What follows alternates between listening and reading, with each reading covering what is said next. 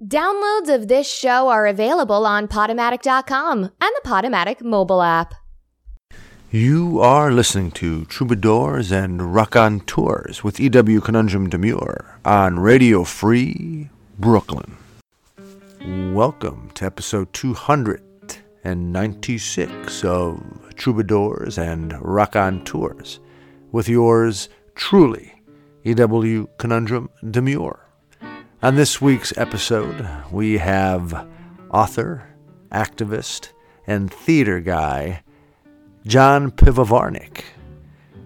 We talk to John about his love of Kurt Vonnegut, how he got into film and theater through some great teachers when he was a youngin'.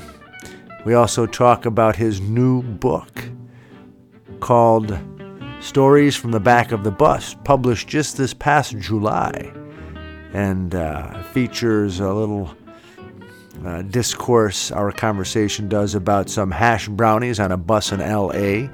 We also talk a bit about Reagan and Trump and and oh, a lot of good stuff with Mr. Pivovarnik today.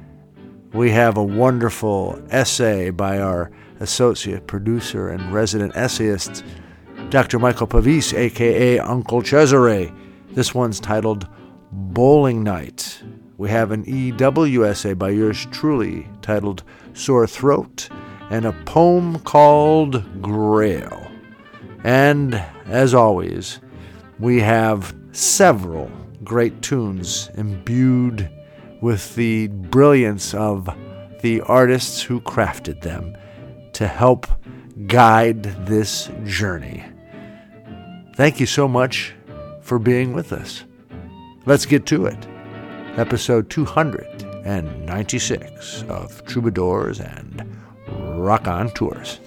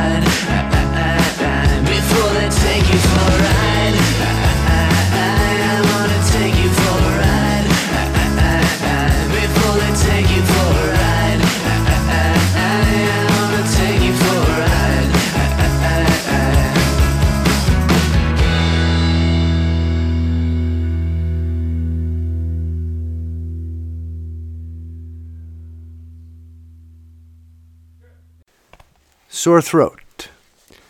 My throat has been sore for over a week. My ears blocked and itchy. Feeling much like the overcast days that seem to come and go endlessly.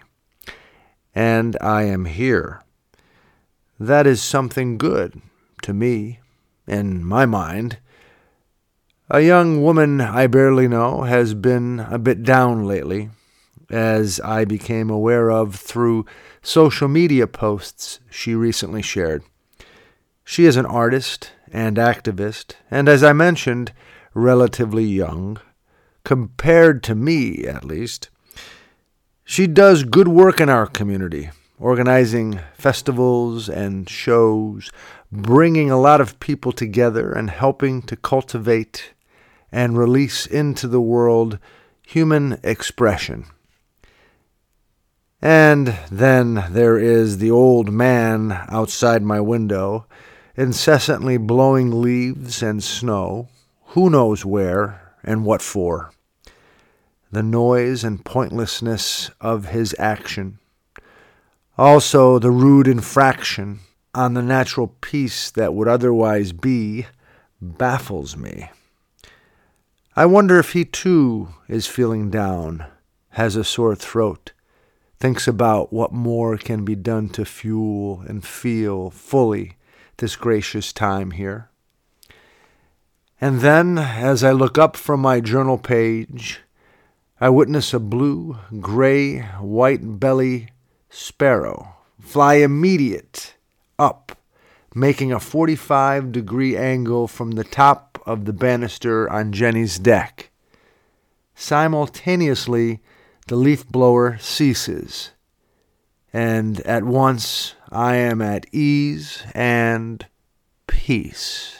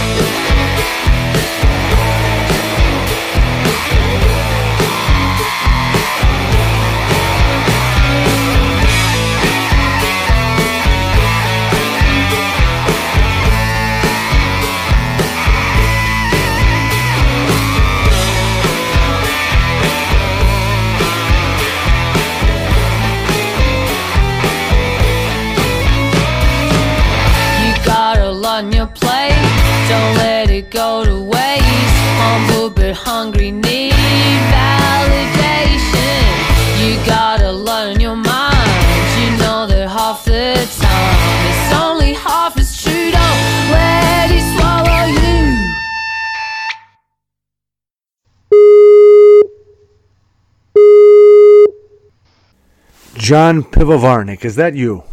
It is. Oh, welcome to Troubadours and Rock on Tour. So nice to have you on the program.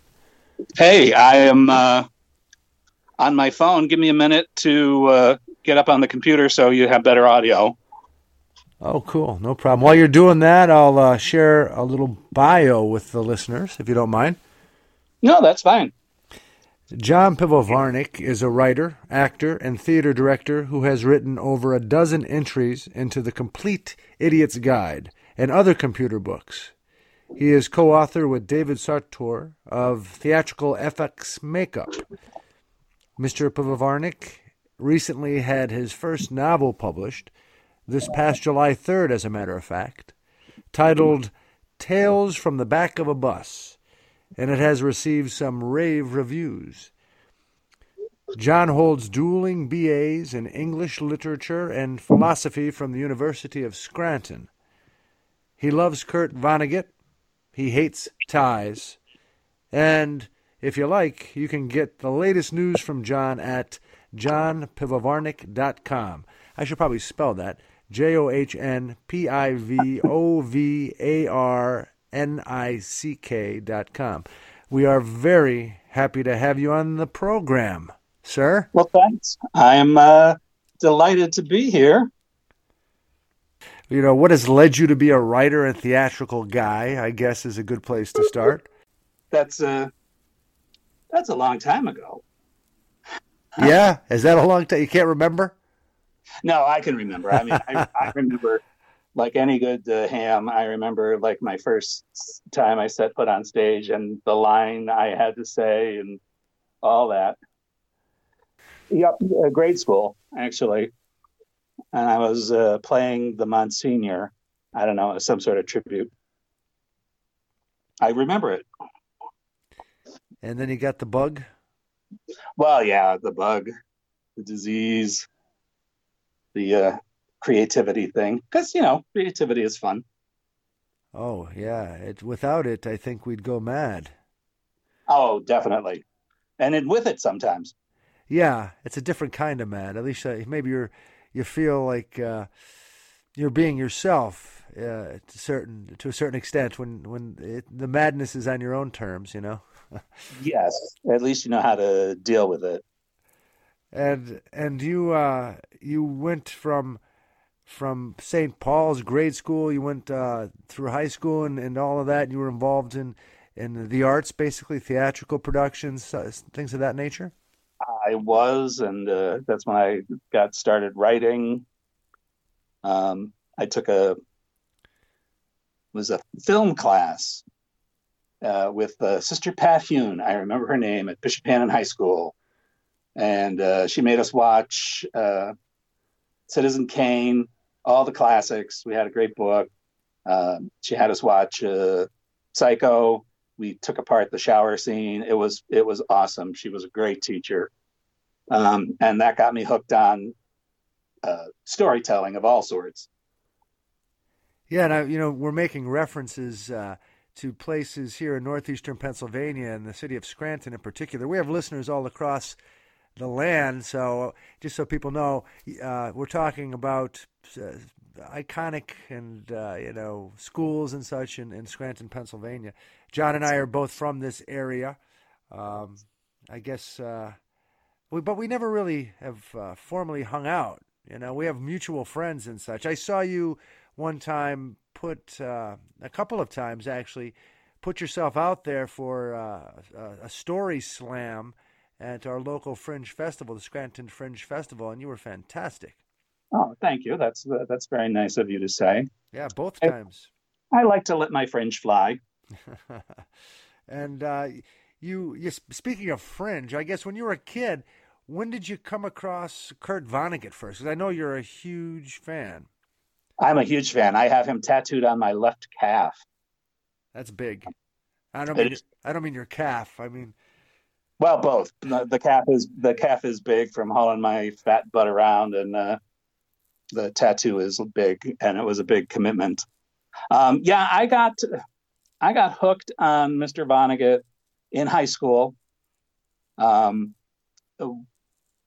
I had to, you know, pick a book, and I'm like, oh, Slaughter sounds like fun, bloody. I don't know, um, and it was, you know, it wasn't what I expected at all, and I had to write a paper.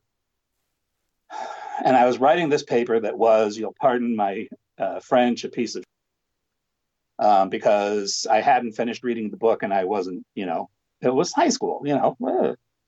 But then I, I started reading the book and I it, the, the light switch flipped and I went, oh my God. And right in the middle of the, the paper, I didn't rewrite the paper. I just did an about face. Like I meant to do that.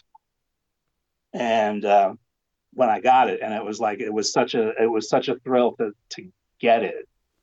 Um, from such a, a, a cool writer as Vonnegut that I was, you know, I was hooked and I, I went on a binge. I read everything he'd written and everything as it came out after that because I, I am an old and he was still alive at the time. Yeah, I mean, he lived pretty pretty well into his 80s, didn't he? He did, yeah. I- Ran across a quote of his today that's like, um, smoking cigarettes, I'm paraphrasing, smoking cigarettes is the only honorable form of suicide. yeah. Yeah, he's I think one time he said he was going to sue Pall Mall or what have you because they put on their packaging that uh, you know may cause you know, death or what have you and he smoked a couple packs a day and never did anything to him. Right. Yeah. Funny guy.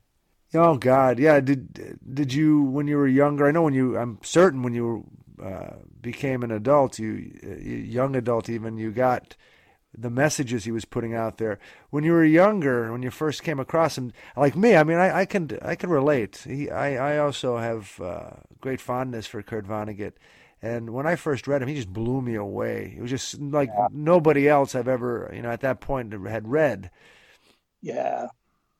Um, well, I I can tell you, I started off with uh, Slaughterhouse Five, and then uh, when I saw one of my uh, hippy dippy ear teachers carrying Breakfast of Champions around, so I got that. So I mean, I, I started off with like the big two, and uh, it was amazing. So I uh, just went down that rabbit hole. Yeah, yeah, and and uh, you know, did you? Uh, he was pretty. De- he was a pretty depressed guy, from what I understand. I mean, maybe he had, he had to deal with post traumatic stress disorder syndrome or what have you. I'm not sure which terminology is correct after uh, his experience in uh, World War II, but you know, I guess the the question I was getting at did. What, what what kind of statement do you think, or statements do you think, observations do you think he was making through his writing, and then want to get to your writing and, and see if there's any parallels.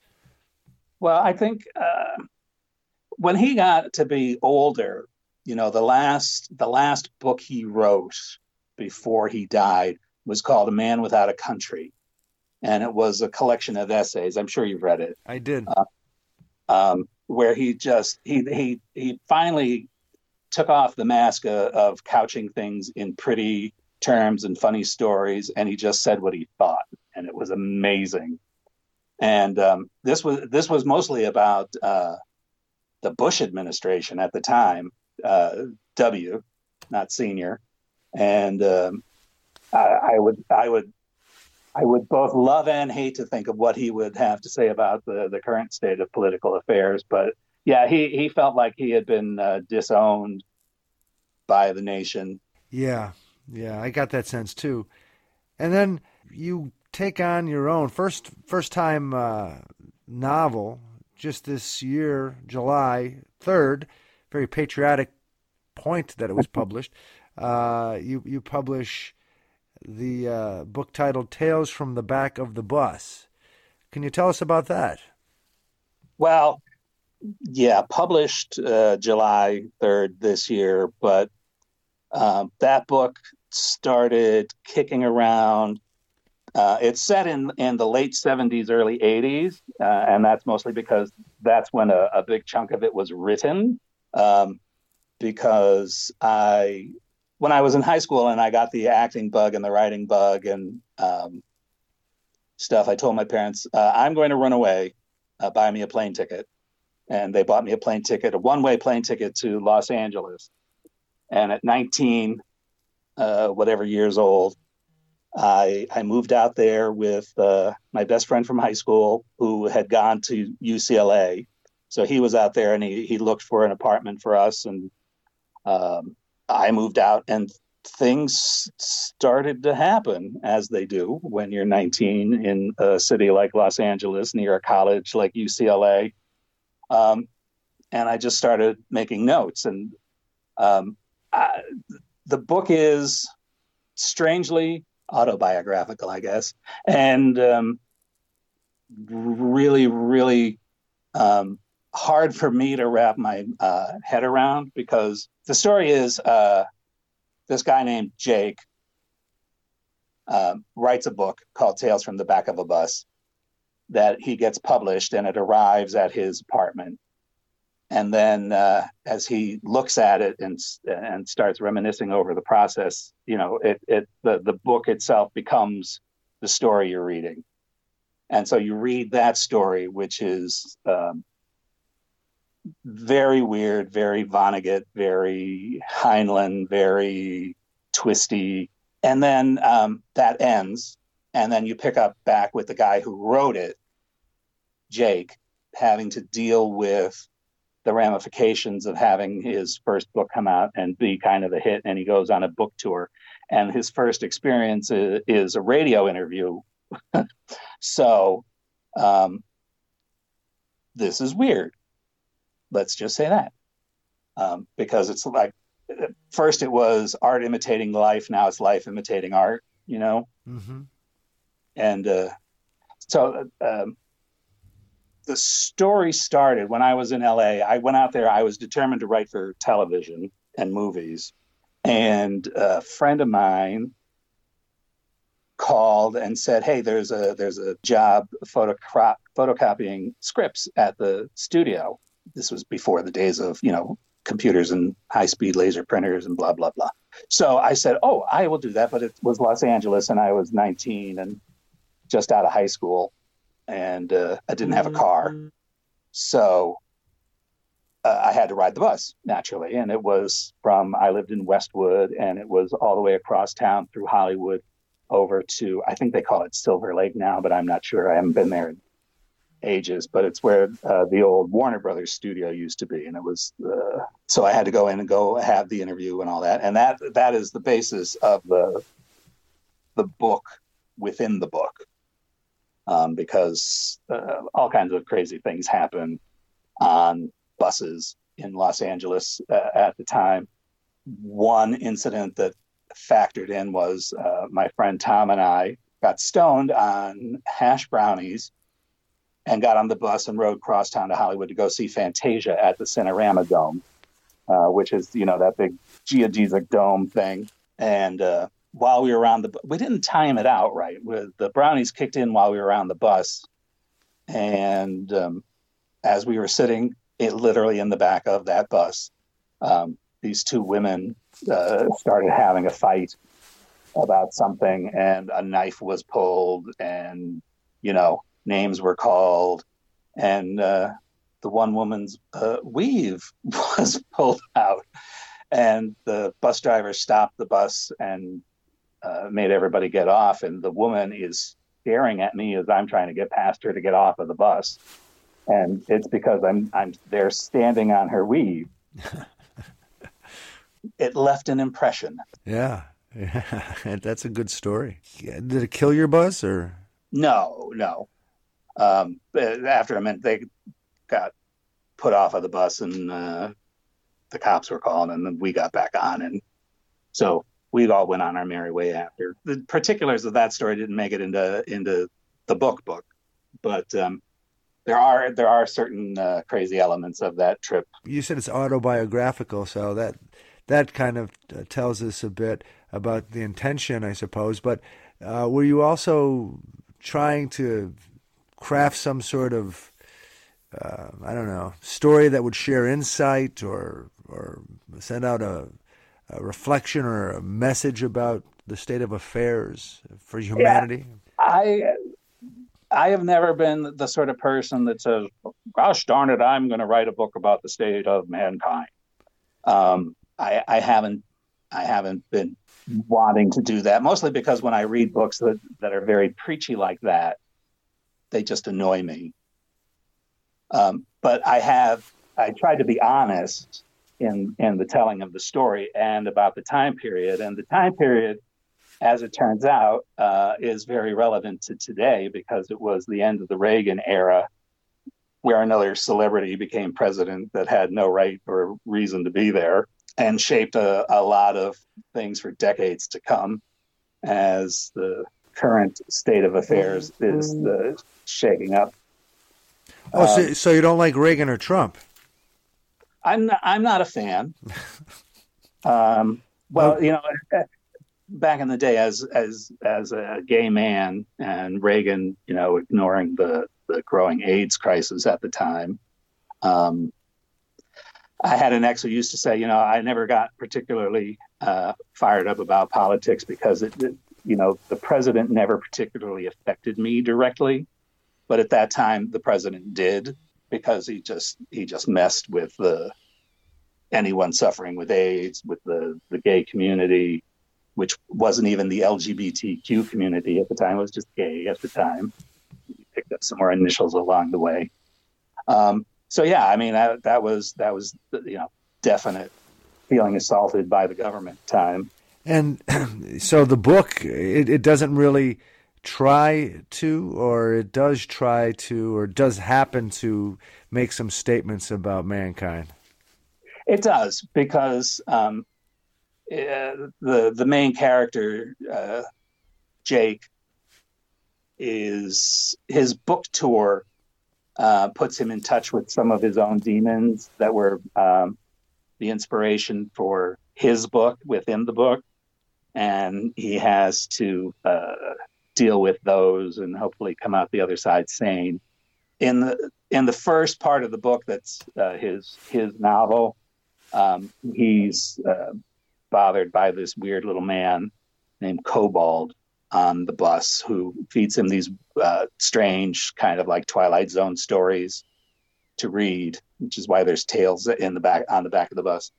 Who turns out to be so much more and so much more threatening and without giving too much away. But in in the real world, when Jake is on his book tour, he starts getting notes from someone signing them Cobalt.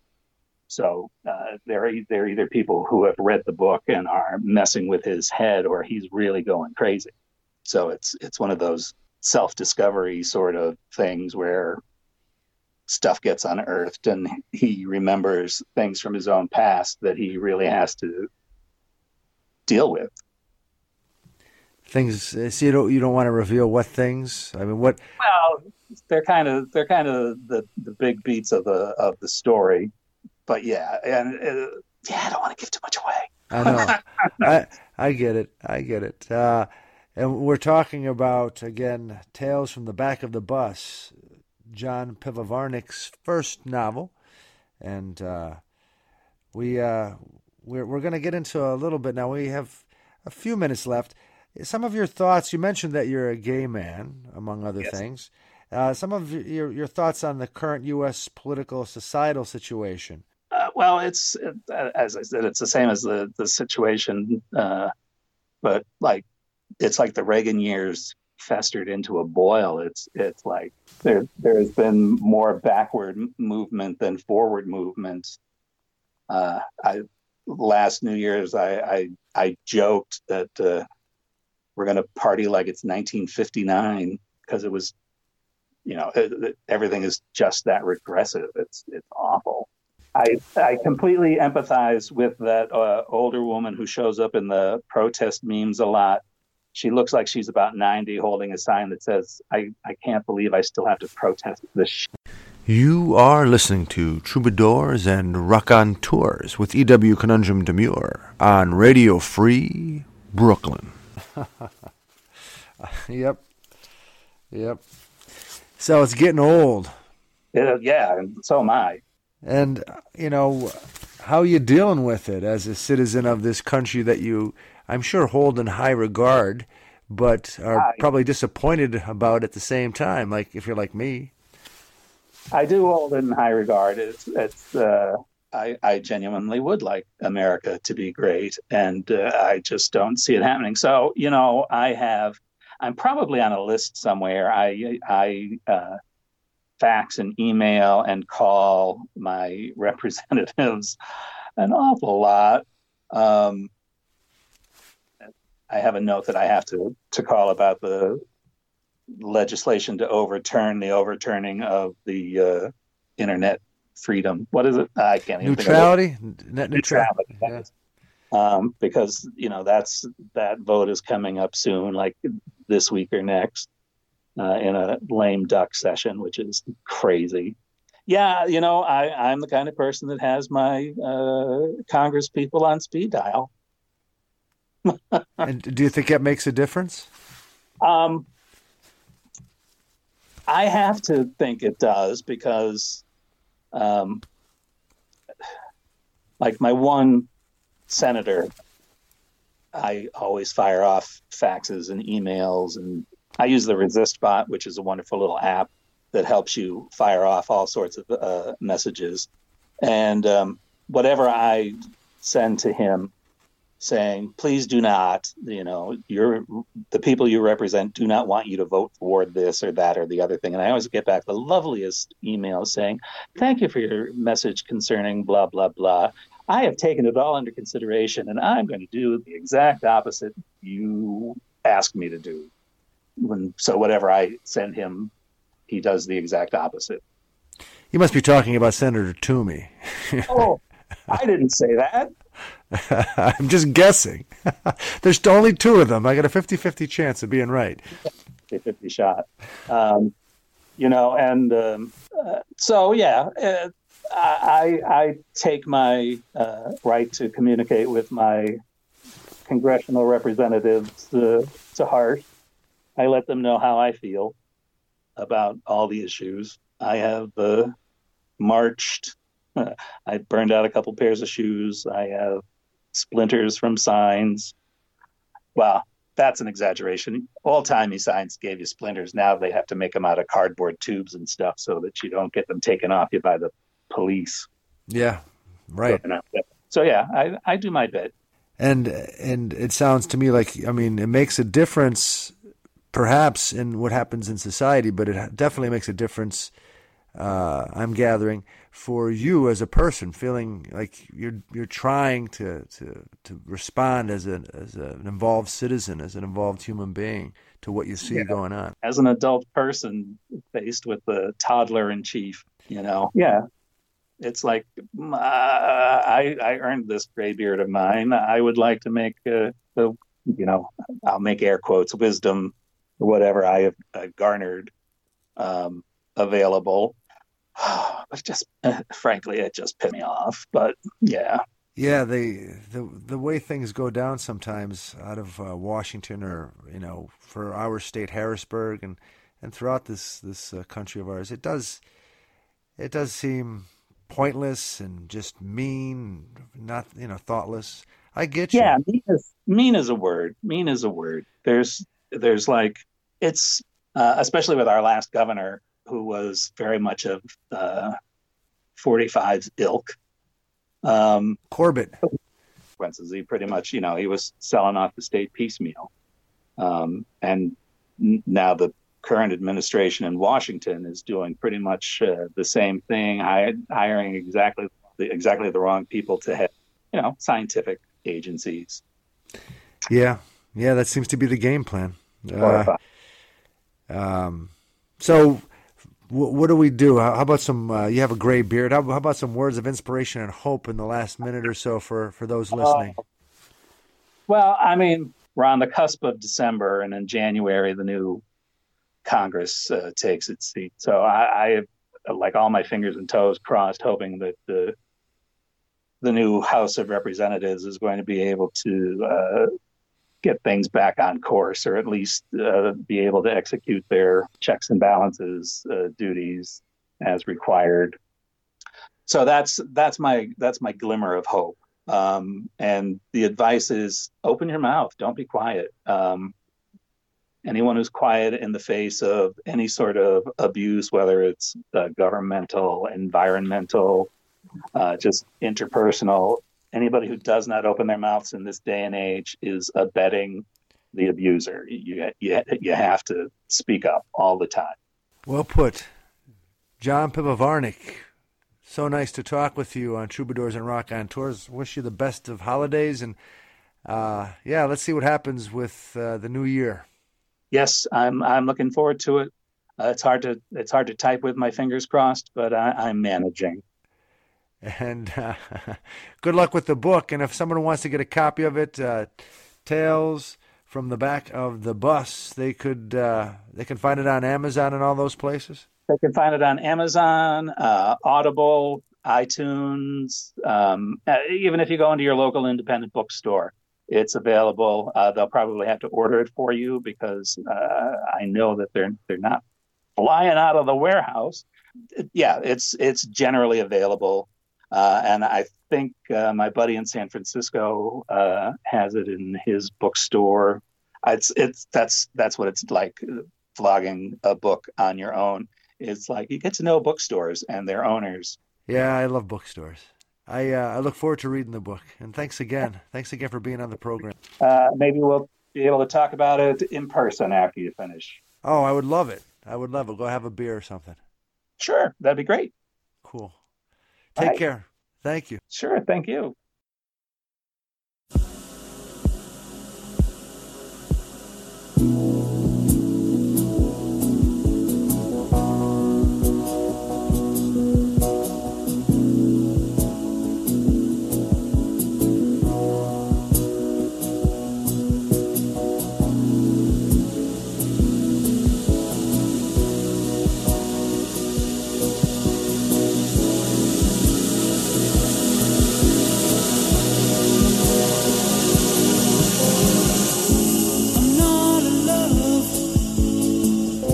So don't forget it. It's just a silly phase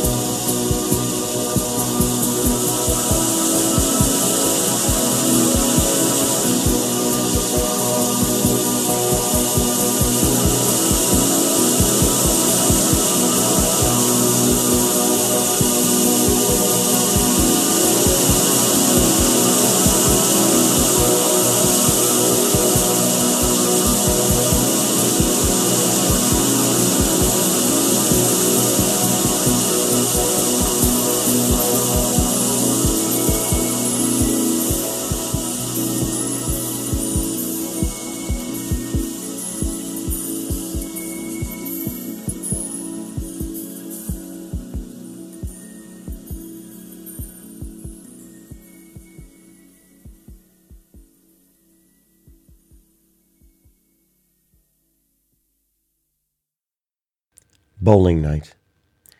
Every Thursday night, my mother went bowling. She belonged to a ladies' league, which was a member of the Women's International Bowling Congress, and her fellow bowlers were her friends and neighbors. She got dressed up, not all dolled up, as she would say, for church or wedding. Casual but snazzy, and her hair was recently done by her hairdresser, Bob. She was perfumed with Naté, and she chewed a half stick of juicy fruit. She would kiss me goodbye when I was little, six years old or so, and cross the street to meet her friend Peg. Peg later died of Hodgkin's disease, and my mother mourned her for the rest of her life. My mother was a widow. My father died from cancer at 42 when she was 44, leaving her with five children from ages 13 to 8 months. Back then, in our Irish neighborhood, in our depressed former coal town, widowhood could be a life sentence, and it was for my mother. A lifetime of being a third wheel, of resenting my Aunt Teresa's long marriage to my Uncle John, if not my Aunt Jule's rocky marriage to my Uncle Phil. A balding, mild mannered, famous neighborhood bachelor, my aunt practically dragged down the aisle to escape her own longish period of spinsterhood. So, bowling night was, for my mother, social life.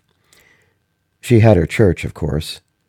She was a member of our parish's Altar and Rosary Society. Aside from an annual variety show, I'm not sure what the women in that group did. She liked many of the priests and had priests in her own family. My uncle was in the Oblates of St. Joseph order, and my cousin was a parochial school principal. But our parish mimicked the social order it was a part of. Large, well off Irish families with important fathers counted more than large Irish families with widowed mothers. Jesus may have been all in for widows, but pastors always kept the collection plate in mind and enjoyed good dinners with the muckety mucks. And then there was the social life with our family. My mother's relationship with her sisters was always fraught. She got along well with her long suffering brothers in law, however. One sister was usually fighting with another.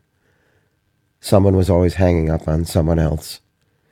Aunt Jewel might take time out from fighting with Uncle Phil to start a fight with Aunt Teresa, who would take time out from fighting with her sisters in law to start a fight with my mother, who might start a fight with Aunt Jewel.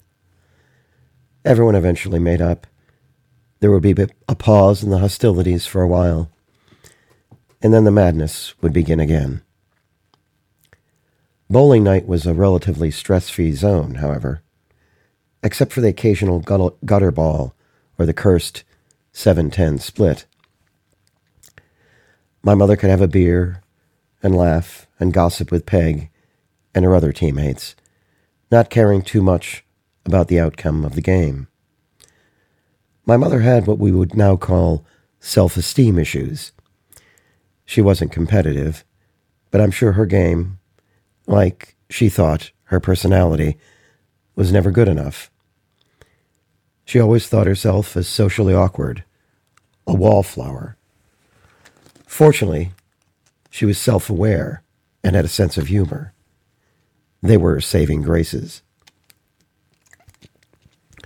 Although I had siblings, I always considered myself an only child and envied those few odd friends who didn't have brothers or sisters.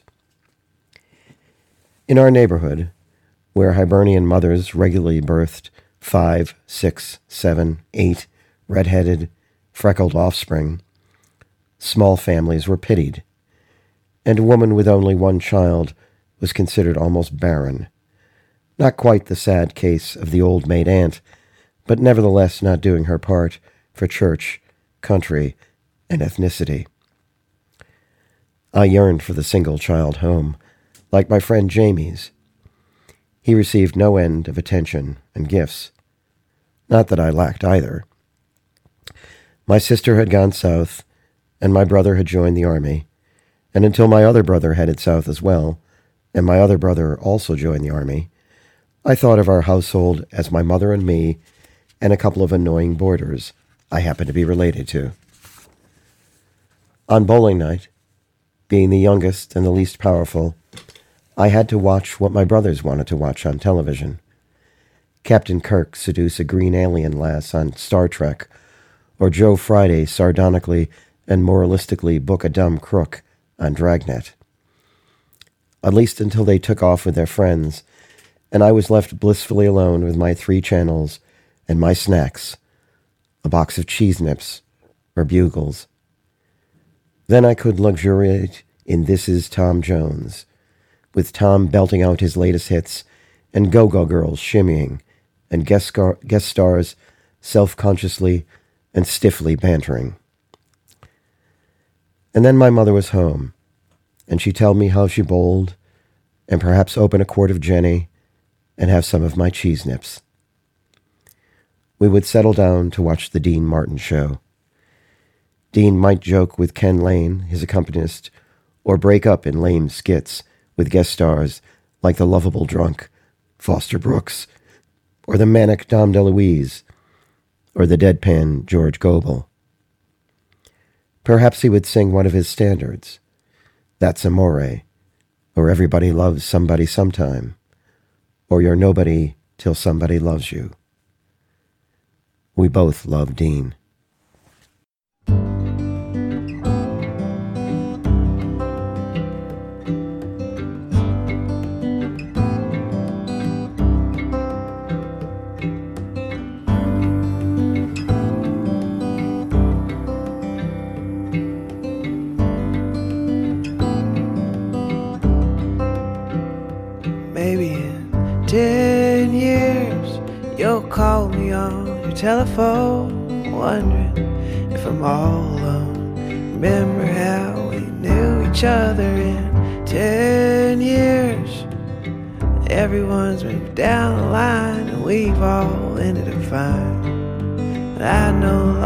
Know your number.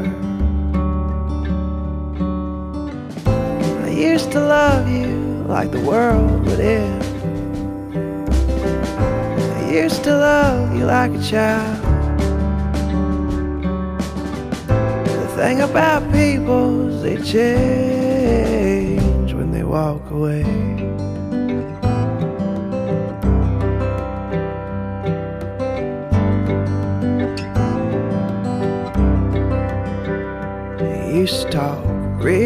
Slow about the things no one knows. I hate when people bring flowers draped in glass their final hour and life rolls. It's all so fast until it slows. We cried that night in Carborough. Realized we were letting go. I used to love you like the world would end. Used to love you like a child. The thing about people is they change when they walk away.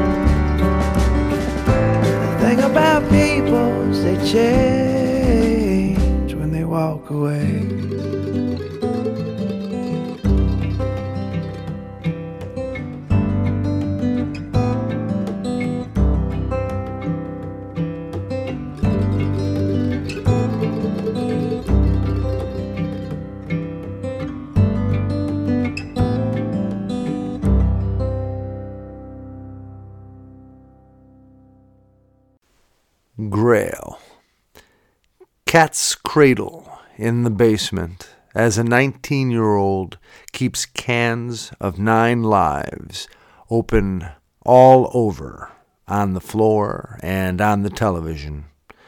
An old blanket is on the couch and covered with fur.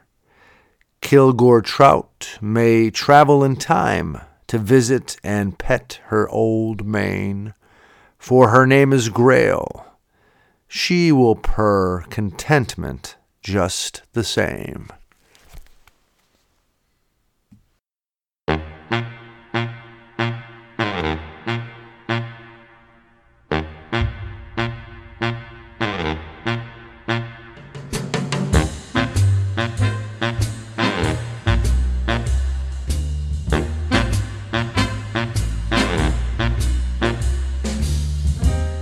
Christmas is children who just can't go to sleep.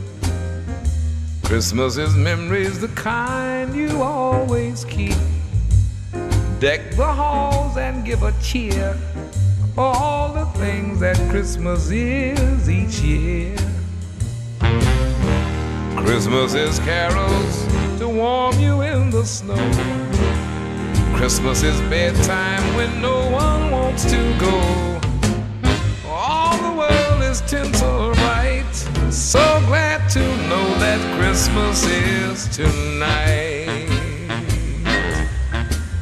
Merry Christmas, baby.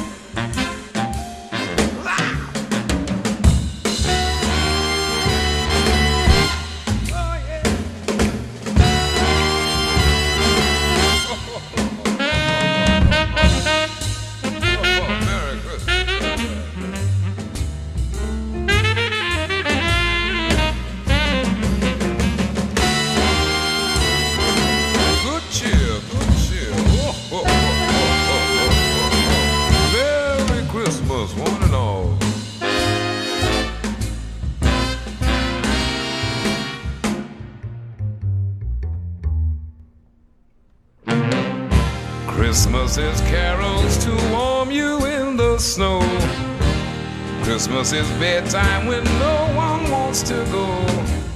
All the world is tinsel bright. So glad to know that Christmas is tonight. Christmas.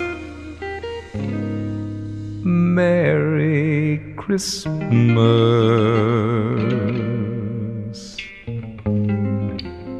When all your wishes come true.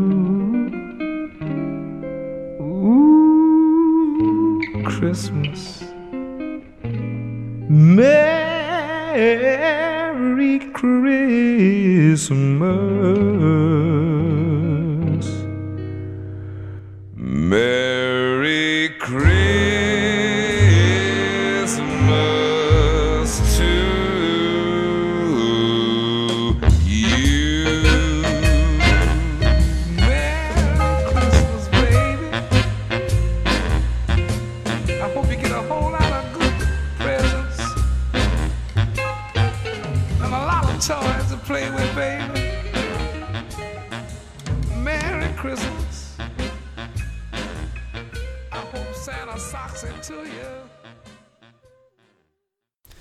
I hope Santa socks it to ya, Lou Rawls there.